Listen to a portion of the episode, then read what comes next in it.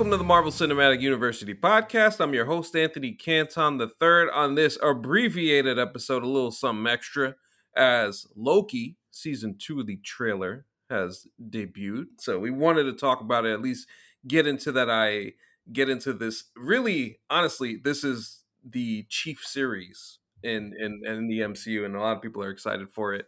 I'm with the super producer Jake Christie. Jake, how are you?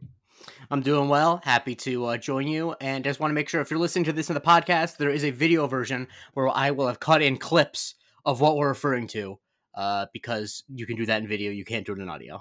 Yes, I, I, I see Jake is uh, rocking a, a, Mets hat. Um, New York baseball, not so great right now. No, uh, I don't want to talk about it, but you know, I just want to say that uh, I've been here before. Um, and uh, yeah, if you if the Mets think that their you know moves at the trade deadline can break me, I've already been broken. They broke me a decade ago.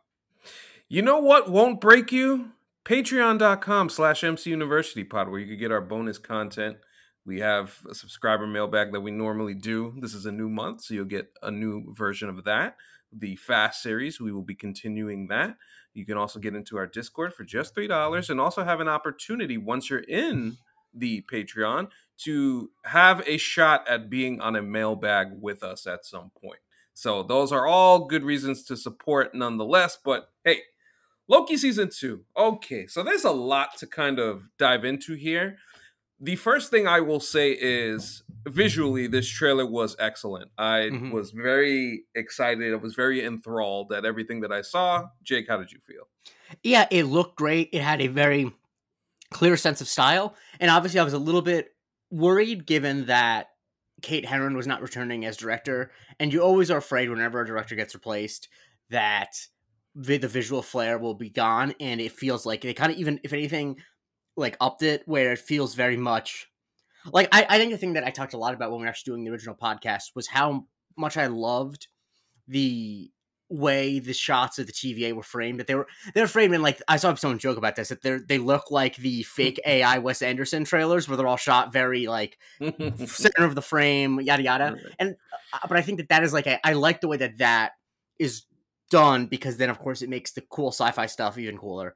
Um and yeah, it just looked visually interesting in a way that um and didn't look cheap in the way that some shows that we're not talking about that just ended might have looked a little cheap. Yes, I think the thing that sticks out to me the most is it does feel like they are building upon what season one was as opposed to just continuing on the same path. It story wise, just the feel of it feels different, and I like that. I like the idea of Loki coming off of this and this huge issue that he was dealing with with He Who Remains and the timeline and the multiverse, everything being splintered, and now we have this time slipping thing, which well, I guess we'll get more uh, info on that when the series uh, starts. But I think the fact that we were able to get an idea of seeing him in the same room with another version of himself kind of gives credence to the end of season one where he meets a Mobius and a and a Hunter B fifteen that he that they haven't met. They haven't met at that point. So that fascinates me as well. So I it's story wise, it fascinates me a lot. What what sticks out to you in terms of what you see story wise and what this could look like? I think that what excited me is that there's a lot of different locations and places and times because I think that one of the under discussed things in hindsight about Loki, which made it so fun, beyond like the big story elements, was that it had a little bit of a Doctor Who type thing where it's like, let's watch our heroes go to a different time and place.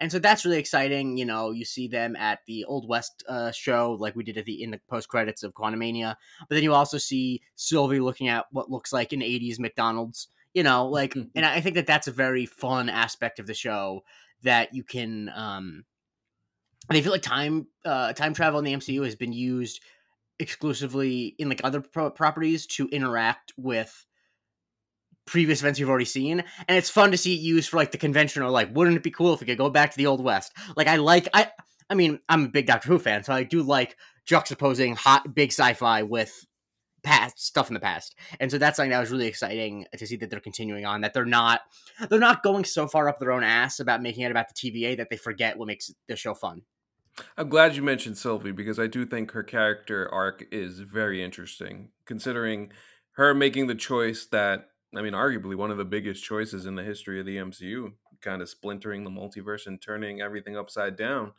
We see it. It seems to me that at least for the time being, she's kind of hiding out. So that that seeing where her character goes, and of course the eventual reunion with her and Loki, excites me because I want to see these two crazy kids work it out, Jake. I mean, I'm glad you finally came over to my side. Uh, you know, it's is the ethics of a love story between two versions of the same character iffy? Of course it is, but I mean, I think that that's the thing that there's so many multiverse stories these days, and people are saying, you know, oh my god, I'm so tired of the multiverse, yada yada yada. That spices it up a little bit. Let's let's not lie. That's something that they don't cover in across the Spider Verse or in everything everywhere all mm-hmm. at once. They don't cover falling in love with a different version of yourself. Yes, I, I mean, with with Sylvie and with Loki, both of them are in such different places because we have Loki in a spot that he's never been in before, trying to do good, getting rebuffed, and now continuing to try and do good, which I think is a very cool arc for him. And then Sylvie trying to figure her stuff out and this decision that she made that kind of messed everything up.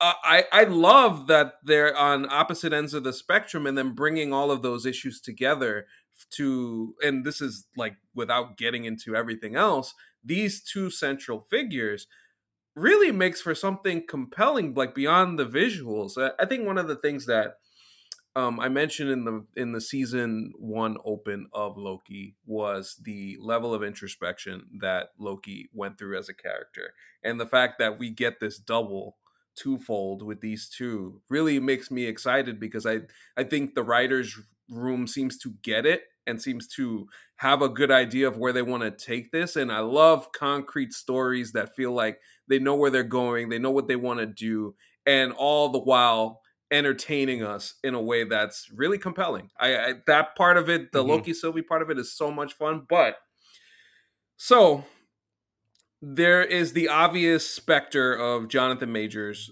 uh, kind of lording over the proceedings. Well, we see a variant of him, Victor Timely, basically the same thing that we saw at the end of Quantumania. It seems like he figures into this season. Obviously, it's going to be somewhat because we are right back in the middle of the multiverse saga. This is kind of mm-hmm. like where everything started. So there's going to be some of that there what did you feel? Because we still see the silhouette of his face. Uh, we see all of those things there. And what's actually uh, an interesting story point to me is that Ravonna is looking for him. Mm-hmm. clearly, that's because that's where we left Ravonna at, at the end of season one. So that actually fascinates me. But I admittedly, when I saw the trailer, I was like, damn, this is really good. I love the visuals. I love everything that's going on with this. I'm very excited for this. But there's this one little thing right in the middle of all of this. How did you feel? Yeah, I was kind of surprised they gave him like a full on shot where you see him in full. Like I thought they were going to try to edit around him. Um, yeah, I was, you know, I don't want to say I was disappointed in that because I know that he's in it.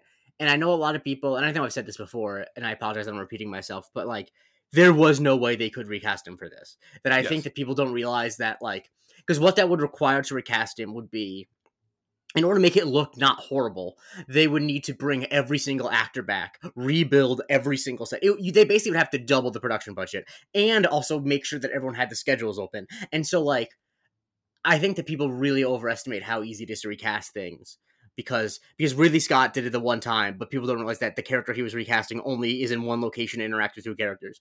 Um, but yeah, so I there was no way they were going to do that, and so I don't think that there was really a there was they are kind of in a no-win situation of how they advertise it because if he is a major part of it and they advertise it that as if he's not, then like they're hiding it, and I don't think that that's great either. I mean, yeah, I just I, only feel so much about what they're doing now until I know if it the role isn't going to end up recast after this. Like that's the decision I actually care about. Um, yeah, I'm for sure. Not happy he's still in it. Um, and we'll see what happens. But yeah, like it's kind of a they were between a rock and a hard place. I, I don't envy the decision of how to edit the season. Truthfully, there's uh, yeah, and I and I've been saying this too. There was there's nothing that they've tried. They have tried, and everything else. Quantumania took them out of the, the marketing for the. Um, they delayed the assembled for for Quantum mm-hmm. Mania. They've done everything they could to kind of just take him virtually out of most things. This was one of those instances where it's it's uh, it's unavoidable mainly for the reasons that Jake mentioned, but also the fact that this is the person that you built the whole thing around and you put mm. him in the show because obviously that's the that's the the centerpiece of what everything is going to be. The that decision making, I still feel like there is more to that story, and we may even see it in the series, but we will get to that in due time.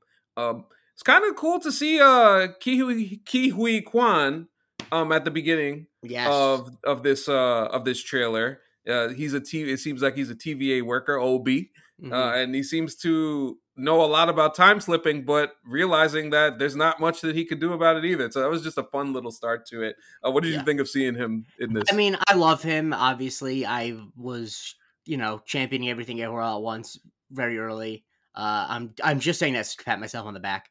Um, but and I'm excited that they gave him you know what seems like a very fun role. Um, he's one of the best actors alive at being excited about stuff. Um, like he just has an infectious excitement when you hear him like talk about time slipping. You're like, yeah, this is gonna be fun. Um, and yeah, I'm I he seems like the one of the big new characters. Uh, and so I'm excited to see how it turns out because I do like I like all the TVA stuff because it's I'm a big fan of whenever sci-fi has dumb arcane rules and if it, the TVA feels like kind of almost a parody of that, like going over purposely making things super rule based when it's like uh, talking about crazy sci-fi concepts. Yes, absolutely. And the the other thing about this story that is interesting too is because thinking back to the end of season one, we left Hunter B fifteen. She found a teacher version of Ravonna Renslayer and where is Hunter B15 now? This is the this is the other stuff that seems like this show is going to get really trippy. You have a Loki slipping back and forth between all different types of times and places, seeing himself in different versions, and it seems like we're going to get other versions of these characters as well. I think that is something that seems like they are pushing the boundaries in the way that it feels like they haven't Marvel, I'm saying in other projects. So that excites me too, is that they're going to go full on with the whole time travel thing and the multiverse thing and really get into what this all means in a way that is going to be I mean it's going to be incredibly fun to watch. I can't tell you how much that trailer really got me excited for the show. There are story elements of the show that I was already excited for already, but it just does feel like they have a good head on their shoulders and know where they want to take it. And the big thing that got me into it, and because I think that I would say, and this might not be true, I would say, yeah, no, I think this is unequivocally true. The three like most iconic Pavlovian bits of like score in the MCU are the original Avengers theme, the Black Panther like Ludwig Göransson, and then the Natalie Holt score for Loki. I think is just yes. like like that is it's just got me so I, and when I realized she was back in it, I'm like, hell yeah! Like, and I think that that is what that that just I think is a testament to what Loki was so successful at building because it had its own look, its own sound, its own like it really felt of it, it felt very um very it, it felt like it stood on its own terms, despite the fact that going into it, I don't think we were excited about it because we are like, right. this doesn't feel original at all. But it turned out it might have had some, other than WandaVision, had the most original ideas of any show. Yes, yes, for sure. So we're getting Loki October sixth. Um, about we're about eight weeks out, eight to nine weeks out, and in the meantime, we'll find other things to do. And our next episode will will be about Star Wars. We'll we'll get to that when we get to it. But Jake, before we go, you um came up with a great idea for next week. Thank you. Thank as you. we will are we will be doing a a re-ranking or just our official ranking of all of the MCU movies tell tell the people a little bit about that. So basically, uh, it's been forever since we've ranked the movies. We used to do that at the end of every episode, uh, mm-hmm. and then that got tiresome because there's so many movies. Um, but what we want to have is like an official fan ranking of the MCU movies, and so Uh, I set up a Google form where there are 32 entry spots, and you rank them from one to 32, and I will average them all out. Uh, the I'll put the link on the screen. I'll put the link in the description of everything. Um, but yeah, please submit. Uh, the more we have, the better the result. We've already gotten like 27 submissions, which is way more than the last time we did this. Um, and so there are some things I'm surprised by. There are some ballots that I am confused by, but I'm going to keep that to myself because you all are because you're doing me a favor by submitting, and so I have nothing but wonderful things to say about you, no matter where you put certain movies. I started watching some of the more recent MCU entries just to kind of confirm mm-hmm my feelings on some of these rankings. So I I'm I'm actually interested when I go back um, this weekend to kind of finalize that list. Uh, that should be that should be a lot of fun. That should be a fun show. So look forward to that. Everything that I explained earlier about the Patreon, get involved in that. If you feel so free to support the show, we appreciate the support nonetheless.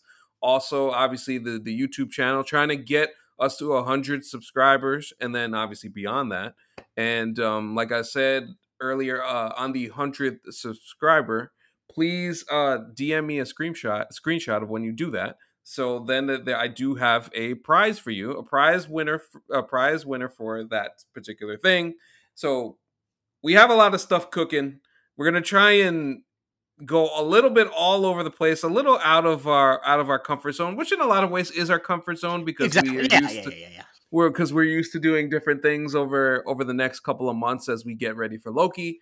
But it should be a lot of fun in the meantime. So, Jake Christie, where can we follow you, my friend? You can follow me on Twitter at the Jake Christie. Listen to my other podcast at Love It First Psych, which talks about the USA Network original series Psych.